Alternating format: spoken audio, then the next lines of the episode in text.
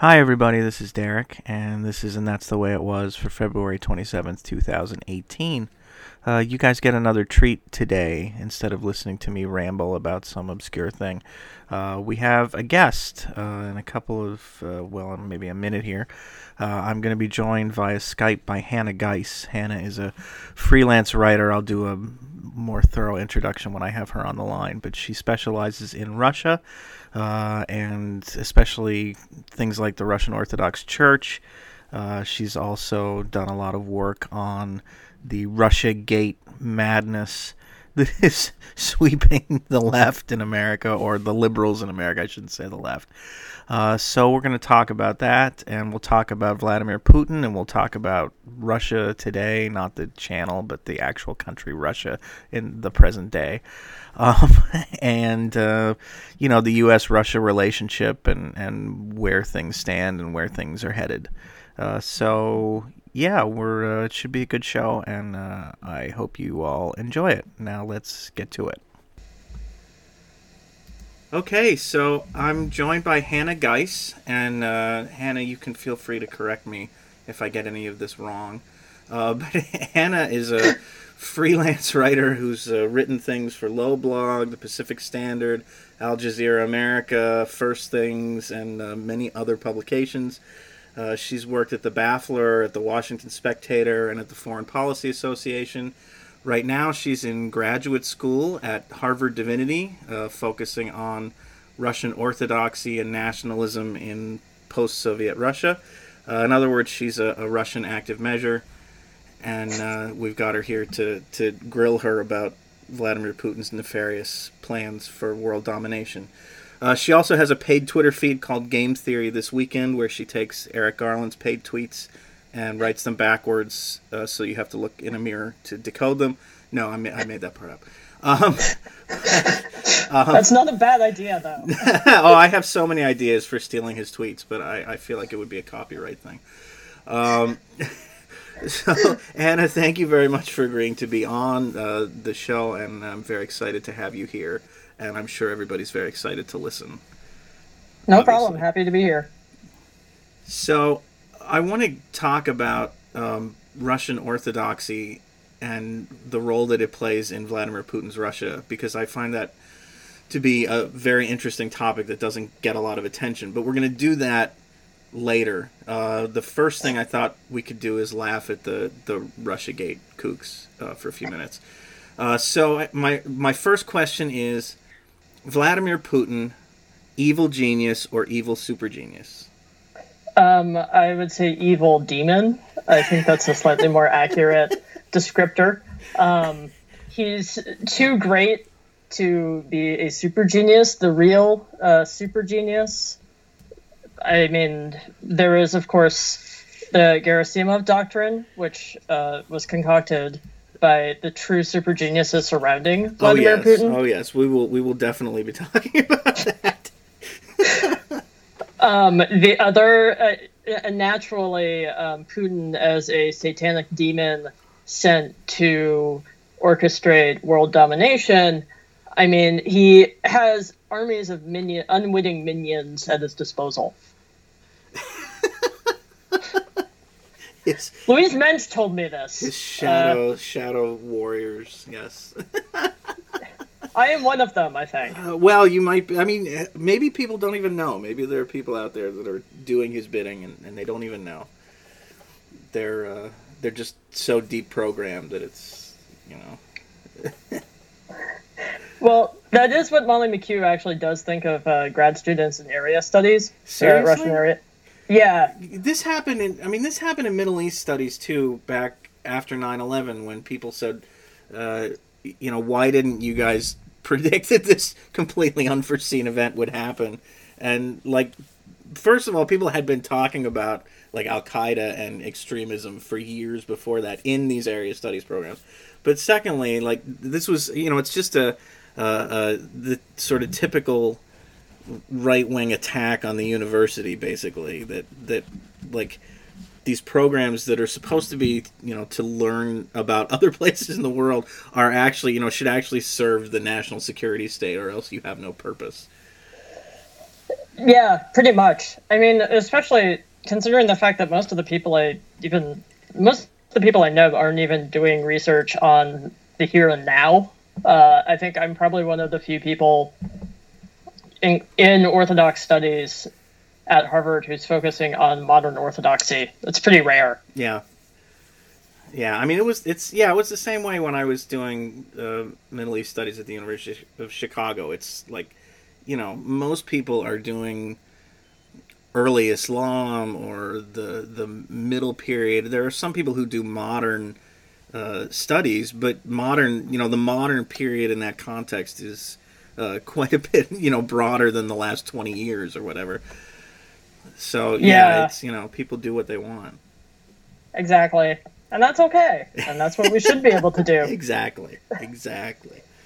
So, uh, I mean, I'm joking about the evil genius or evil super genius thing, but it is a, a question that I wanted to put to you in a more serious way because there's this perception in the United States, and I, I mean, it's it's. I think I don't think it's a left or right thing. I think it's a commonly held kind of DC perception that Putin is like always 12 steps ahead of everybody else that he's got this master plan for the world and like everybody else is just playing catch up and to me this is like total nonsense you know i see him you know when he does things that that uh, cross the united states like in georgia or syria he's or ukraine he's always reacting he's reactive to events he's not like you know he didn't plan out the coup that overthrew Yanukovych in, in Ukraine, like he reacted to that. He wasn't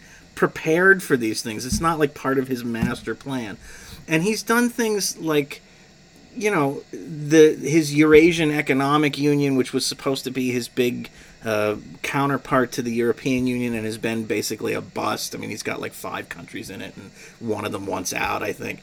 Uh, so, if you could comment on that that would be, uh, you know, I, I'd love to get your perspective on that.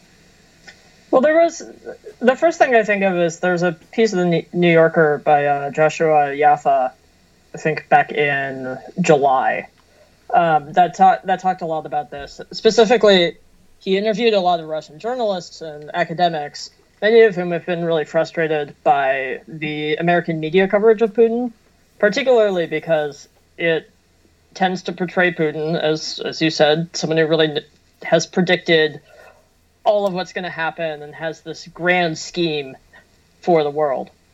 Um, but there was this really good uh, quote from the author of All the Kremlin Men, All the Kremlin's Men, where he notes Putin seems uh, Putin seems to look much smarter than he is, as if he operates on some master plan. Uh, but the truth is, there's no plan it's chaos. And I think that pretty much summarizes it, uh, in the sense of like, yeah, Eurasian Economic Union is a really good example because there was this grand, this grand scheme um, built on, roughly built on Eurasianist theory to some extent, that was supposed to create this this power that would be able to essentially challenge the U.S. And of course, it's not going to happen. It's a Russia is a flailing superpower.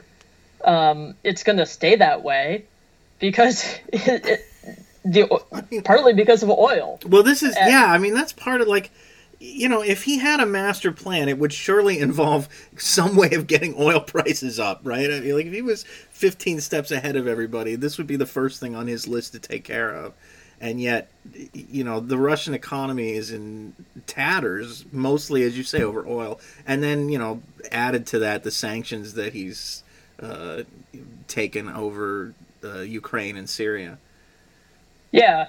Well, and he has a a network of cronies surrounding him that are going to try and extract what they can out of the economy and whose main interests have to do with securing their own wealth. And a lot of, I think, a lot of what you end up seeing are policies that are implemented to allow them to do that. as opposed to any sort of long-standing grand scheme, even just for the health of Russia. Um, I mean, to be clear, the Russian economy is not my thing, um, but from a personal per- perspective, that's always what it seems like. Yeah. So, uh, no, go ahead. I'm sorry. Oh no, uh, I think I, I think there was just background noise. Okay, all right. There's a, always background noise uh, at my house. Uh, people who listen to this podcast know that by now, but uh, I should have warned you before we started. I guess. It's okay. Um, so, talk now. Talk about uh, this is uh, one of the areas that you uh, cover or have covered in, in, some of the things that you've written. Uh, the degree to which 2016 broke everybody's brains about Russia and the you know the the investigation and the the the, the ties between Trump and Putin and the way that they've gotten turned into this whole kind of cottage industry of people who are promised that they're going to tell you the the whole story. They know they've they've cracked the code and they've got all the details. I feel like you can almost at this point create like a taxonomy of these folks. Like you have the the diehard kind of Democratic Party partisan folks like the Shareblue crowd and uh, a lot of the people on MSNBC and then you have the people who want to kind of break into legitimate media, like Seth Abramson, for example, strikes me as, as this. And then you have the people who are just kind of totally grifting on this thing.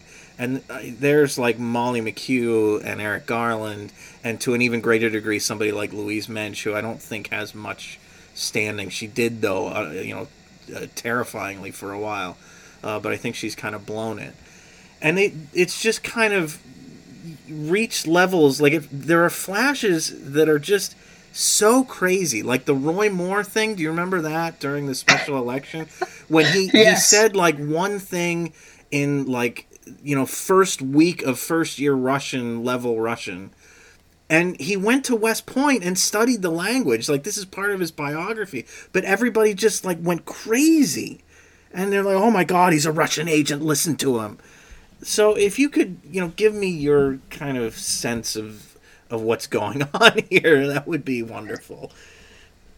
I think there are a couple of different things. I think there's the so I'd say the there are the McKew types who are these paid consultants who have been working in the region for years. Now, to be clear, I, am not actually my Russian is bad. Uh, just to be upfront about that, I like to be aggressively upfront about that because a lot be of other people mine, are. So. What? It's got to be better than mine. So you're. you're I would hope so at this point. but uh, um, the thing is, McKew. There's limited evidence that McKew speaks Russian, yet has passed herself off as a Russia expert, managing to get her way into Senate subcommittees, um, doing very. Yeah, I I don't even know why. Um, but she's made probably at this point millions, if not uh, uh, hundreds, if not just hundreds of thousands, off of working for corrupt Eastern European um, and Central European uh, politicians. Um, Saakashvili is probably one of the probably the most prominent of the people that she's worked with. Really? Oh my god, that's yeah, that's crazy. Yep. So she, she would say I, I would say she's probably the most insidious. Um, Louise Mensch, Eric Garland's, uh, they're those types. I think are kind of floundering at this point, despite Louise Mensch's like nice New York Times opinion piece. also, I'm still fucking amazed that happened. I know one person at the New York Times uh, opinion page. Uh, he's very nice, and I just kind of want to ask, dude, Like what? Why? What were you thinking? but you know, the, the New York Times opinion page is not covering itself in glory in general these days. Um, no, but I, I, think the main thing that's happened is, especially among the types that are not mainlining Adderall, um, so Eric Garland. Uh, I think what essentially happened is that they don't really want to take responsibility or deal with the horror of the 2016 election. Larry Tribe is probably a really good example of this. Um, the guy is has just descended onto a bizarre shitposting habit of he called for a children's crusade the other day. Uh, That's right. I, I forgot about that. Yeah, kind of forgetting what that. Apparently, either forgetting or not knowing what that meant, what or actually even happened? worse. Yeah. Yeah, or even worse, actually, he supported the children's crusade and just wants another one. But I, I think that's most of them, and I think like you see that among people like Joy Reid, who I think is well intentioned, and I don't think she's a bad person. I think she's kind of inane, but they're just spewing garbage because that's sort of what you have to do with a a 24 hour news cycle, um, b when everyone is on Twitter constantly, and c when you're scared of something. And Russia has become something that people can be scared of. And what's amazing about it is sometimes it feels like we're not even talking about a real country. We're just talking about a weird boogeyman. Well, you know, if you had grown up in Soviet Yugoslavia the way that Joy Reid did, you might feel differently about this. That's true. I was I was born two years before the uh, before the USSR fell, so yeah. What do I know? Um, the yeah, I mean, the, you know, I feel like uh, Garland and and like John Schindler is, is the other one. The, the, the guys that I I can't get over just because they've now found this paid Twitter thing and people are paying them thousands of dollars a month to tweet, just to tweet. Just tweeting. Here's tweeting. Here's my, you know, ten bucks a month, and you get, you know, three hundred people, and you're making three thousand, three thousand dollars a month to tweet. It just blows my mind. It totally blows my mind. It's it's good work if you can get it. I guess. So, the the the this has descended to me like you know we kind of make fun of all these guys and and for a while there you know I started to feel bad about making fun of like Garland until he got this paid Twitter thing and now I'm just enraged. But um you know you, you start to kind of it gets to the point where it's not haha funny anymore it's just weird. But they've they've taken the Russia kind of you know overarching fear of Russian involvement into places that are I just find offensive at this point. I mean, you you have people who talk about, you know, Garland himself has blamed like Ferguson on Russia and 9/11 on Russia and the Parkland shooting even on Russia. You have people who blame the Black Lives Matter movement on Russia. I think Louise Mensch said that Russia murdered Andrew Breitbart, which is Yep, which is mwah, did. perfect, perfect.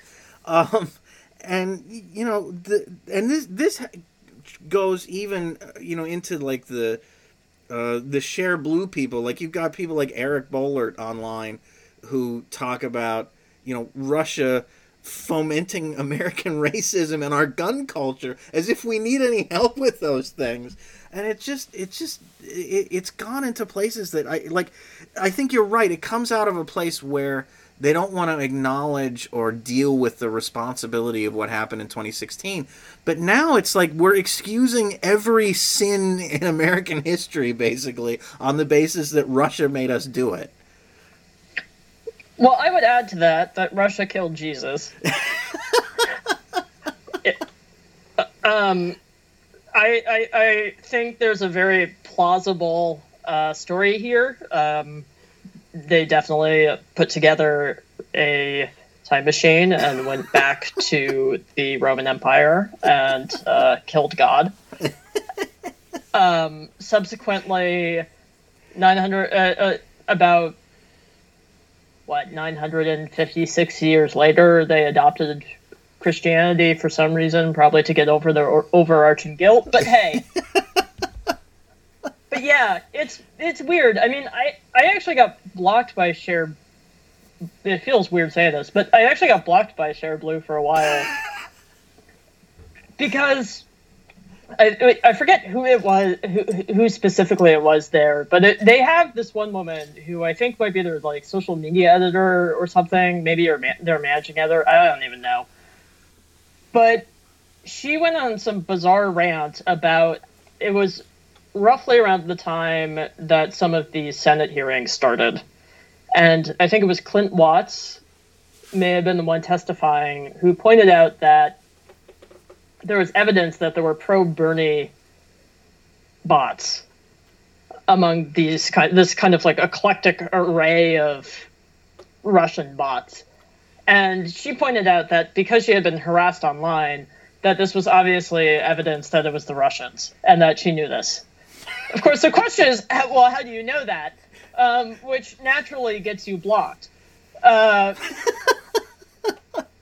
I have no idea. It's obvious. I mean, come on. Yeah, but they're increasingly willing to pretty much blame, yeah, as you said, to blame pretty much anything on Russia, despite the fact that really Russian interests lie mostly with its near abroad, somewhat to a lesser, like to a slightly lesser extent with focusing on the EU and uh, say Greater Asia, uh, Greater Asia as well. And then the U.S. Just, I mean, the inf- ability to influence the U.S. is like significantly more diminished than their ability to say influence Ukraine or Georgia or any of these kind of like separate various separatist regions that are sort of just hunkered down at this point. Well, it, I mean, it is unless they get us to lose our minds. Yeah. Which is, you know, there are parallels here. I don't want to go all like Eric Garland, but there are parallels here with 9/11 where the the idea was to poke America, you know, with a with a uh, you know a horrible attack, but one that was uh, in the big scheme of things a terrorist attack. You know that the kind of thing that happens all over the world constantly, and just see what happened. Like to see if you could get America to go nuts and lose its mind. And it worked. You know, we, we went into Iraq and we broke the Middle East. And I feel like, you know, this is the same, uh, you know, it, it's kind of like bin Laden's reaction to the response to 9 11 was like, I can't believe that they uh, you know, I can't believe that they did it. It worked this well. I never imagined. I feel like Putin may be sitting there going, doing the same thing. Like, I can't believe our Twitter, our investment of like five hundred thousand dollars in some Twitter and Facebook Facebook trolls has caused the United States to completely lose its shit. And yet, you know, here we are. Yeah, I think that's definitely accurate. I mean, I, you, when you read some of the reports um, from I think most a lot of them were put together by American journalists or Western journalists in Moscow uh, and or St. Petersburg. But some of these descriptions of the celebratory uh, nature in certain Russian circles after Trump's election, one of the overarching themes of it too was sort of confusion. Um, no one quite predicted this. Is from what I could gather that after a certain point, things seem to be clearly be working to some extent. And I guess the part that was probably the most effective was breaking the media's brain in terms of Hillary's emails. But yeah, after that, I mean, it's all truly bizarre. Um, and if anything, it's shown Americans' propensity to just be complete idiots. Uh, which you would think we would try and work on that. Maybe. Well, we've had a long time, and I, I think that ship has sailed, frankly. um, so you mentioned the uh, the Gerasimov doctrine earlier, and this is one manifestation of the madness uh, that uh, is particularly fascinating. So why don't you uh, tell us a little more about that? so, so the Gerasimov doctrine has become a sort of pet project of Molly McKew. In fact, you can basically kind of originate a lot of the hysteria with her. Um, it's named after a Russian general um, who Gerasimov, obviously, uh, who wrote an article in February 2013 entitled "The Value of Sciences and Foresight." Um, somehow, this article, despite having very little to do with hybrid warfare, has been interpreted as a doctrine all about hybrid warfare. Um, and for those who advocate the doctrine's existence, uh, even though there really isn't such a thing, um, it basically combines several issues into one big strategic objective, uh, strategic warfare objective. Um, the assumption that McKew pushes is that the Kremlin prefers political warfare because of its low cost. Um, in the eyes of a lot of experts, uh, so Mark uh, Galeotti, I probably pronounced his last name wrong. Mark, I'm sorry. Um, it's basically become he's basically been turned into this modern Machiavelli. So people like McKew has used it uh, as early as 2014 in an article in the Washington Post uh, called "Playing by Putin's Tactics" to essentially argue that we need to arm ourselves, so to speak, against this new form of hybrid warfare. Uh, for McKew, she's she said in a Politico piece that fighting a new Cold War would be in America's interest, and what she's specifically referring to is again building up against this supposed doctrine. Now, there have been several. There have been several academic articles, uh, mostly from people focused on national security. I think there was one uh, published published by someone who did like military and strategic affairs, uh, basically saying, "Hey, this isn't real. Why are we using it?" But somehow it's proliferated, especially ever since Trump's election, when this has been pointed to when Trump's election was pointed to as probably basically the most successful uh, instance of the doctrine, the Gerasimov doctrine being carried out. Which of course makes no sense, and I kind of, I, I, I, sort of wonder, like, is, are there a bunch of Russian generals just sitting around going, "Well, thank you"? Um, no, they're all online. They're on. They're on Facebook, uh, typing out memes. Yeah, they were the one. What was the Bernie calendar meme? Oh God, I don't know. The the one with the rainbow Bernie. No, it was a coloring book. The rainbow Bernie coloring book. Oh Jesus, I don't even think I've seen that one. Yeah, it's really bad. but um, that was one of the that was one of the Internet Research Agency uh, posts but yeah, somehow as a result of this, this doctrine is, I mean, it comes up in hearings now all the time. Um, um, and not just from McKew, from other people too. And they're just, I don't even know, I, I don't even know why. I mean, I is it is it like the the way that these guys all use like the four words of Russian that they know, which are all cognates of English words, to to sound like yeah, kompromat and desinformatia and provocatia. And there's another one I forget, but like you know, is it one of these things that you just throw around to look like you know what you're talking about? Basically, like I I'm a Russian expert. Look at me. Yeah, it's an effective name drop. It, it it's an effective name drop. Um, and it might get you through a conversation with some kind of shitty think tank types. Um, I think if I, wal- I, I waltzed into the Davis Center, which is the Center for Russian Russian and kind of broader Eurasian studies here at Harvard, and just spouted off about the dangers of the doctrine, um, a professor would probably rightfully slap me over the head, and my status as a graduate student associate would hopefully be rescinded. Um, so it really, it, yeah, I think it, I think it is basically just as you as you said, one of those things that they can point to to show that they're smart. It's like sort it's of like, like the, way you would talk about handshake. jihad. Yeah, exactly exactly. Or uh, Taqiyya is a good one. Uh, that's one of my favorites for the fake Middle Eastern experts. Um, because they always get it wrong, but it's it's like one of the words that you use is a secret handshake to let everybody know you're in the club. Naturally. Um, so to to give the other side of this its due, like I don't, uh, I want to get your take on how big a role you think Russian meddling played in the election. I don't know if you had a chance to see uh, the Intercepts uh, podcast, the recent one where they did a it was a debate between Glenn Greenwald and James Risen.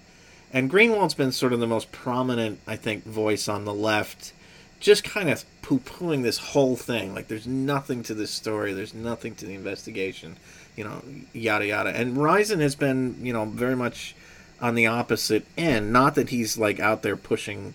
Uh, these weird doctrines or anything like that, but you know he's he's been arguing that there is something going on here, and there there may have there's evidence that there was a relationship, and this is problematic. And uh, you know, I, I wonder what your where you fall on on that uh, continuum. My guess is, yeah, I haven't watched it, but um, my guess is I would probably fall more along the li- lines of James Risen. Um, I think there is something here I think it's interesting. Um, actually, I mean, mostly I think it's interesting. Um, I think one of the main things that is often forgotten on the left. I mean, we like to joke about the whole Hillary's email obsession, um, and how everyone is just going to blame Hillary's loss on the emails, emails, emails, emails, etc. You get the idea, right? But um, as far as what aspect of this was probably the most successful is assuming and I mean, I don't know. I know there has been some debate on the origins of these various hacks. Assuming that the emails were done by were, were done by an organization affiliated with the Russian government, um, I think that's probably the most influential part of this. I think the Facebook, Twitter, etc. stuff more sh- says more about Facebook and Twitter than it really does about Russia's ability to influence our election. But the fact that these emails were hacked, they were dumped on WikiLeaks, the media was went nuts over them for months. I that's probably to me that's always struck me as the more dangerous and almost more telling thing. The fact that we were able to get this riled up over something that I, I mean this is just this is just my opinion, but looking back on some of the coverage of the the Podesta email leaks, it's like eh. There's not really right. much there that's new. Right. Um but yeah, I mean the pro- the problem with talking about the Russia issue, quote unquote, now is that there is something there, but you can't really say that because either you can't really say that without a bunch of caveats because there are these people who are trying to turn this into a giant crazy story. Um, and it feels like you spend a lot of your time just saying well that didn't happen that didn't happen that didn't happen without actually focusing on what did happen and analyzing how to prevent it in the future. Yeah that i i, I definitely agree with that you're sort of playing defense all the time against these people that are have lost their minds and yeah. you know there's no there's no opportunity to even allow for you know there's no opportunity to talk about what may really have happened because you know it's like you're you're ceding the debate basically to to the the nuts. Exactly.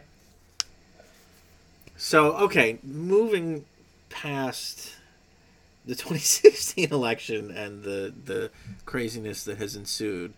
Um, you wrote a piece a few months ago about uh, it was called "Who's Afraid of the Russian Soul" for the Baffler, and this was, I mean, was partly about the the 2016 craziness, but I think it touched on uh, a more important theme, which is the idea of Russia forever as the other, which you know has implications for the way that the U.S. Russia relationship has developed since the end of the Cold War, and not I don't mean that in a positive way.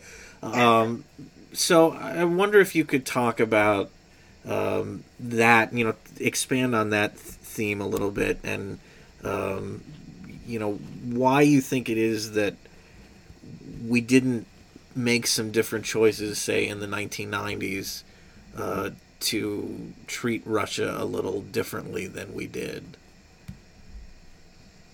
Yeah, I mean, so so I guess just to quickly explain the Russian soul concept. So it's a something that actually originated in the 19th century.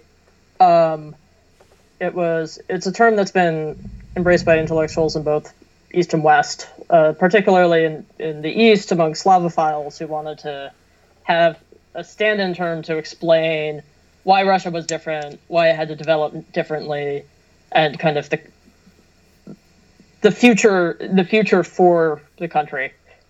Um, and yeah, so I mean, basically, then in the West, at least, it's then be, become taken up as a sort of like otherizing method. This is why Russia can't develop. Um, this is why Russia won't develop. Um, and within the context, of, especially within the context of the 1990s, I think a lot of it sort of was bore out in the sort of moralism surrounding building up the former Soviet region um, and specifically, well, why why when we jam these neoliberal policies down their throat, why won't they take it? Well, they won't take it because there's something different about them. Um, despite the fact that the obvious answer was that the country just wasn't quite ready for these series of shocks. Um, both, I mean, on an economic level and on the political level, uh, it's clearly why we have Putin today, at least a big part of it. And it's clearly why there is a lot of this animosity towards us. And in that respect, it's really hard to argue with.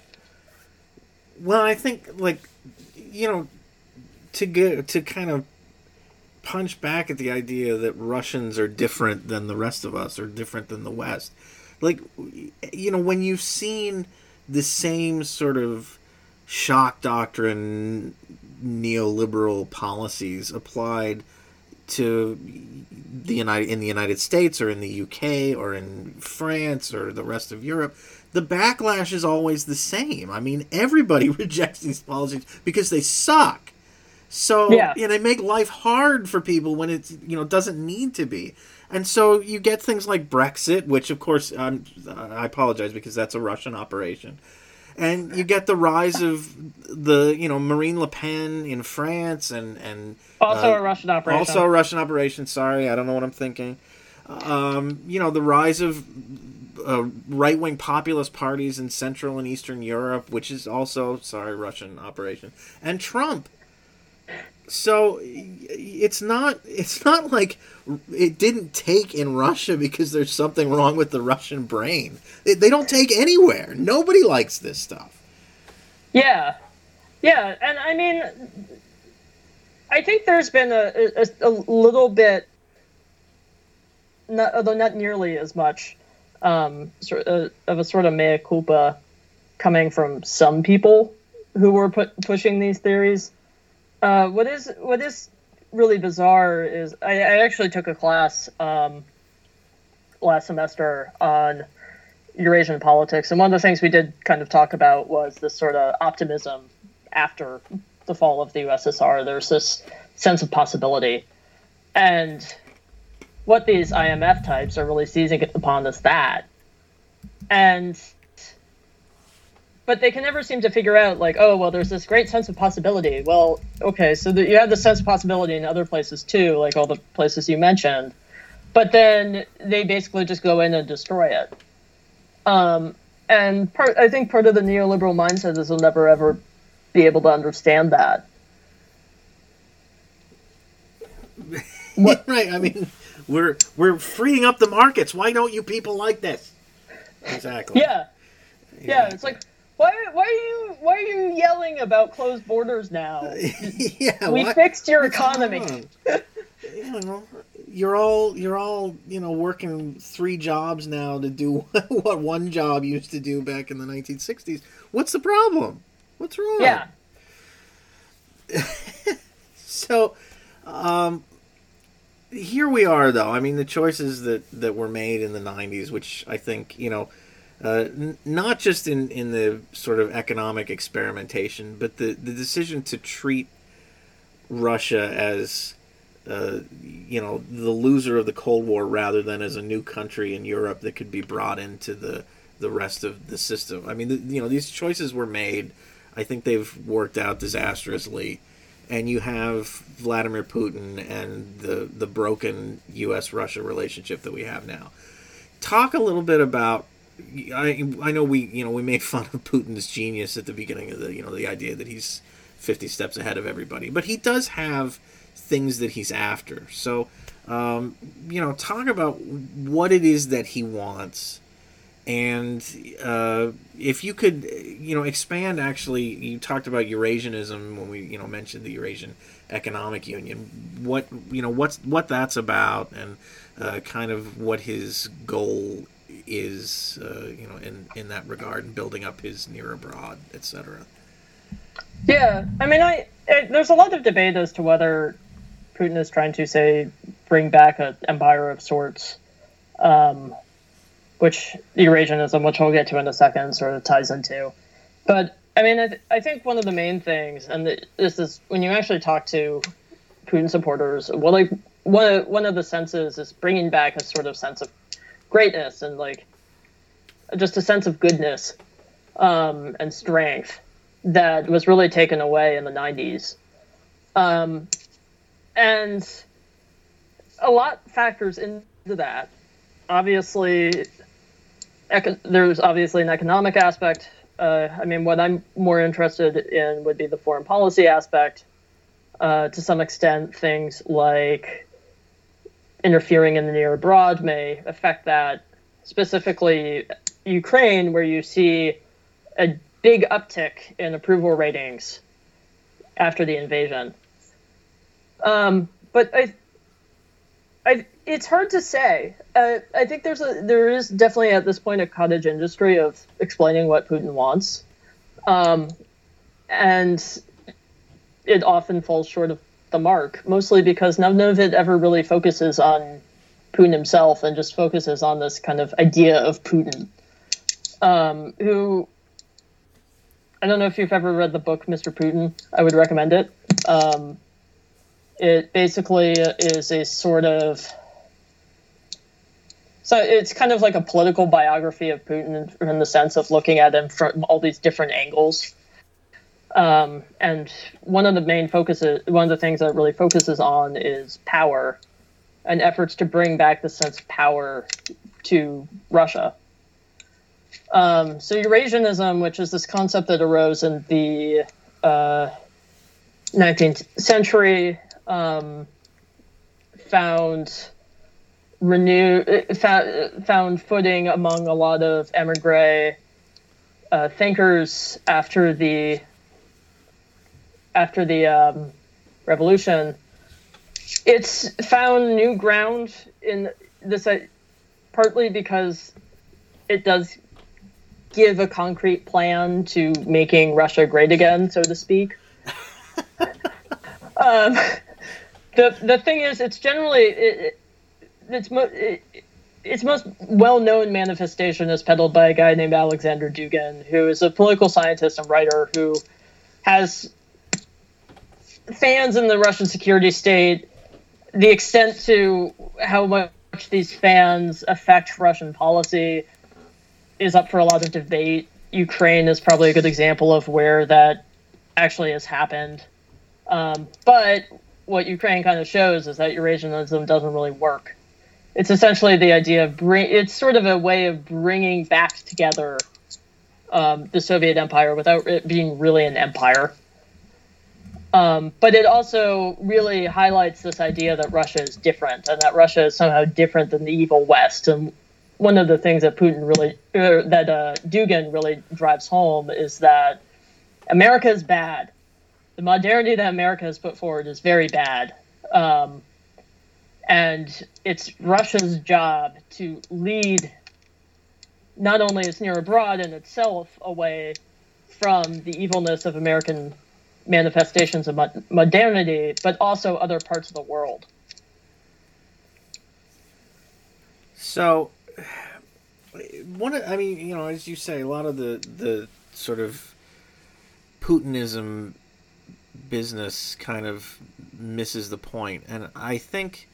Um, I, you know, I agree definitely with that. I mean, for for one thing, like I, I can't remember the last time I read an article that tried to divine what Putin wants that talked about just like domestic politics in Russia, which is a huge thing. I mean, he's got an 80% approval rating or he, you know, has had approval ratings over 80% because of his response to Ukraine and because of, you know, his uh, show of muscle in Syria like that's a big factor i think for him. Like this is part of the reason that he engages in these behaviors uh, abroad is to play to the audience at home. And it's not like he has to worry about losing the election with the two clowns that are running against him. Um, but he does have to you know worry about another outbreak of riots after he wins. And he has to worry about things like turnout which have have to do with his legitimacy in a sense. I mean, to win an election with 90% of the vote but 30% turnout doesn't really say a whole lot. Um, so I feel like, yeah, I mean, I feel like you know, there's like basic elements of his approach uh, and like obvious ones that people just miss in this need to kind of portray him as you know Doctor Evil or, or Lex Luthor or something. Yeah, yeah, and I, I, I one thing. Have you ever read Masha Gessen's book? Uh, I haven't read her book. The face. No. I haven't read that. No. Okay. Yeah, I mean, like there are a bunch of there are a bunch of books that kind of bring up the do a really good job of bringing up that point, and um, I mean, of course, she is. I don't always agree with her, but uh, she has, of course, drawn recently drawn the ire of uh, Miss Molly McKew. yes. oh God. Um, but yeah, I mean, there's this, this idea that we really don't know. We don't know him, and the domestic, like to, and this factors into the whole domestic domestic policy, foreign policy debate too. That there are these many these many attempts to divine what's going on in the Kremlin, um, and it's just so much of it is unclear. I think that is a big factor, and there there are a lot of there's a lot of research in, into that as well. Um, some of it points to points to the domestic question as being a much more prominent factor in foreign policy decision making. Some of it points to ideology as being a more prominent factor. Um, I personally, yeah, I personally do tend to take the domestic angle, but it you have to do you have to be careful not to overhype it too much. Sure, yeah. I mean, it's you know, it, it, it, but it's it seems like you know, it's the mainstream commentary on this stuff in America is like he's just out to dominate the world, and you know, you ignore other things like domestic politics that I think are much more mundane as you know, yeah. motivations for for what he does. Yeah, definitely. So, yeah, it's a lot. It's a lot sexier to. They're. They seem to have died down, thank God, because they're about to give me a heart attack um, in anger. But there, for a while, uh, especially after the election, were a bunch of articles saying that th- this was this was obviously all concocted by Alexander Dugin, who, for from what I can tell, I mean, I'm not in Russia, but ha- isn't exactly a big player in the Kremlin right now. um, and they were basically trying to argue that, well, because Dugin does talk about world domination. Uh, but he could, he does kind of. Um, obviously, this is what Putin is doing. What if him Um, him not being a big deal in the Kremlin is just desinformatia, though? That could that could be true. I I probably need to stop listening to all these journalists in Russia who point that out. It's all they're all they're all FSB. I mean, it, it- I guess yeah. Everybody still says KGB. No, no, no, they're KGB. Yeah, yeah, remember? yeah. I, I, I know. I'm trying to trying to get the. God, we're all back in the Soviet Union.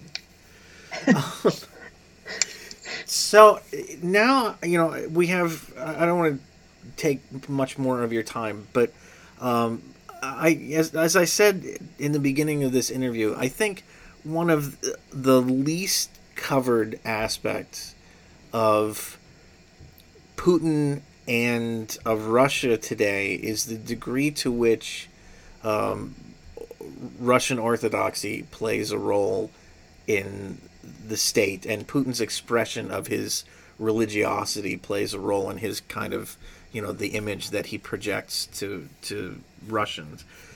Can you could you talk about that because it's it's really something I think is very interesting, but little attention is paid to it. Yeah. So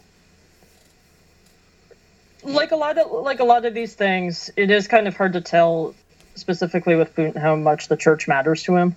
Um, but the thing is, after especially after the fall of the USSR, it became much more of an institution, and especially um, within the past decade or so, it's become much more favored by the state, which has seen it as, I think, rightfully, and there's a long-standing history of this has seen the church as a sort of um, useful institution in nation building and building a Russian identity.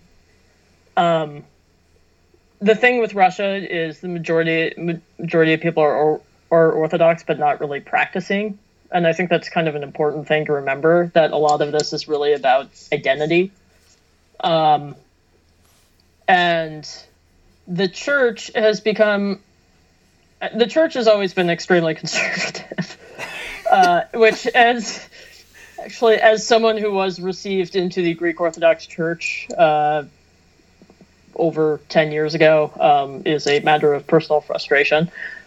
Um, but in recent years, it's sort of used its emphasis on tradition to push a series of extremely conservative uh, social reforms, um, much of which is focused on boosting the family, uh, like boosting the family, quote unquote, uh, but really specifically aggressive homophobia. I mean, the church, it, the church itself has been pretty crucial in pushing kind of anti anti gay rhetoric, um, but what you end up finding with a lot of individual priests and also a lot of individual politicians is that they're very eager to use orthodoxy as a way of otherizing LGBTQ populations and justifying any number of oppressions against against them.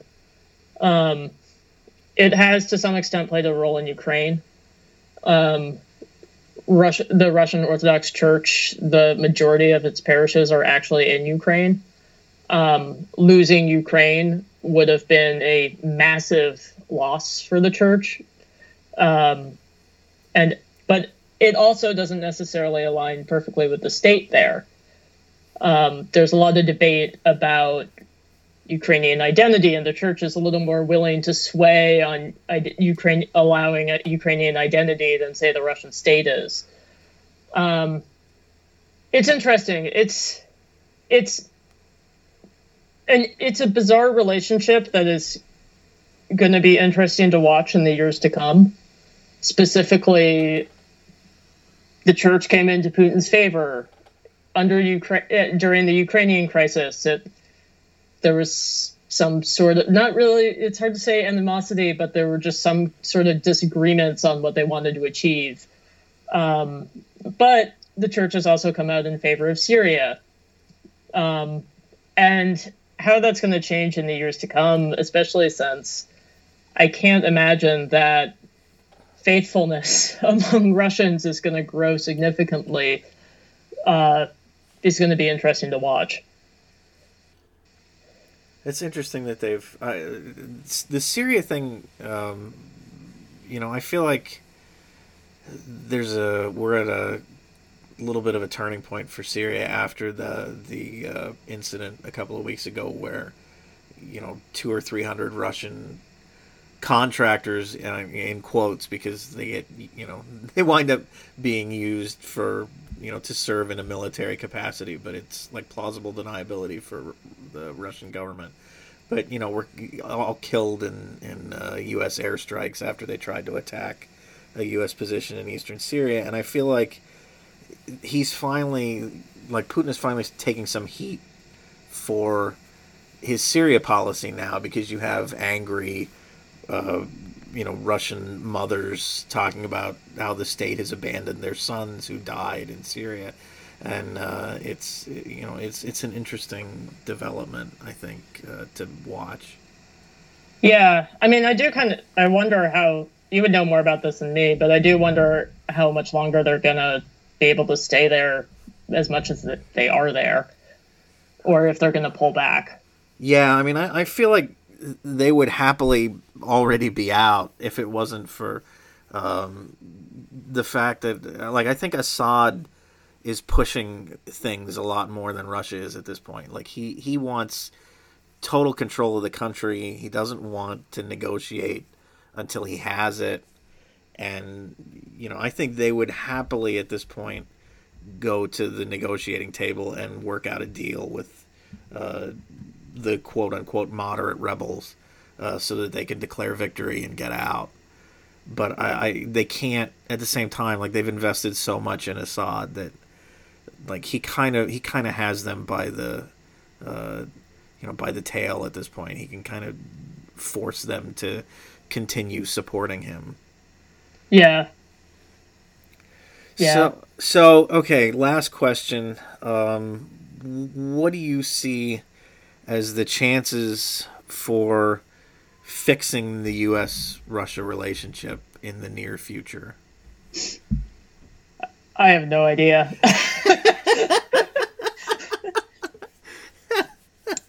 I feel like to some extent that's the most intellectually honest answer.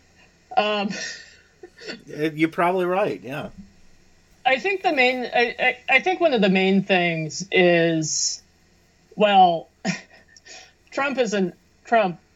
Obviously, is not going to do anything. I, I wrote that a bunch of us have written various pieces, especially after his election, being like, "Hey, U.S. Russia policy isn't going to change. If anything, it's going to get worse." And well, it got worse. So, oops. Um, it sucks to be right. I mean, he's such a dumbass. He's not going to get anything positive done. Like people just need to abandon yeah. that any any fantasy that something good's going to happen while he's president. Yeah, I mean, I guess it's it's hard to say because Trump isn't going to do anything.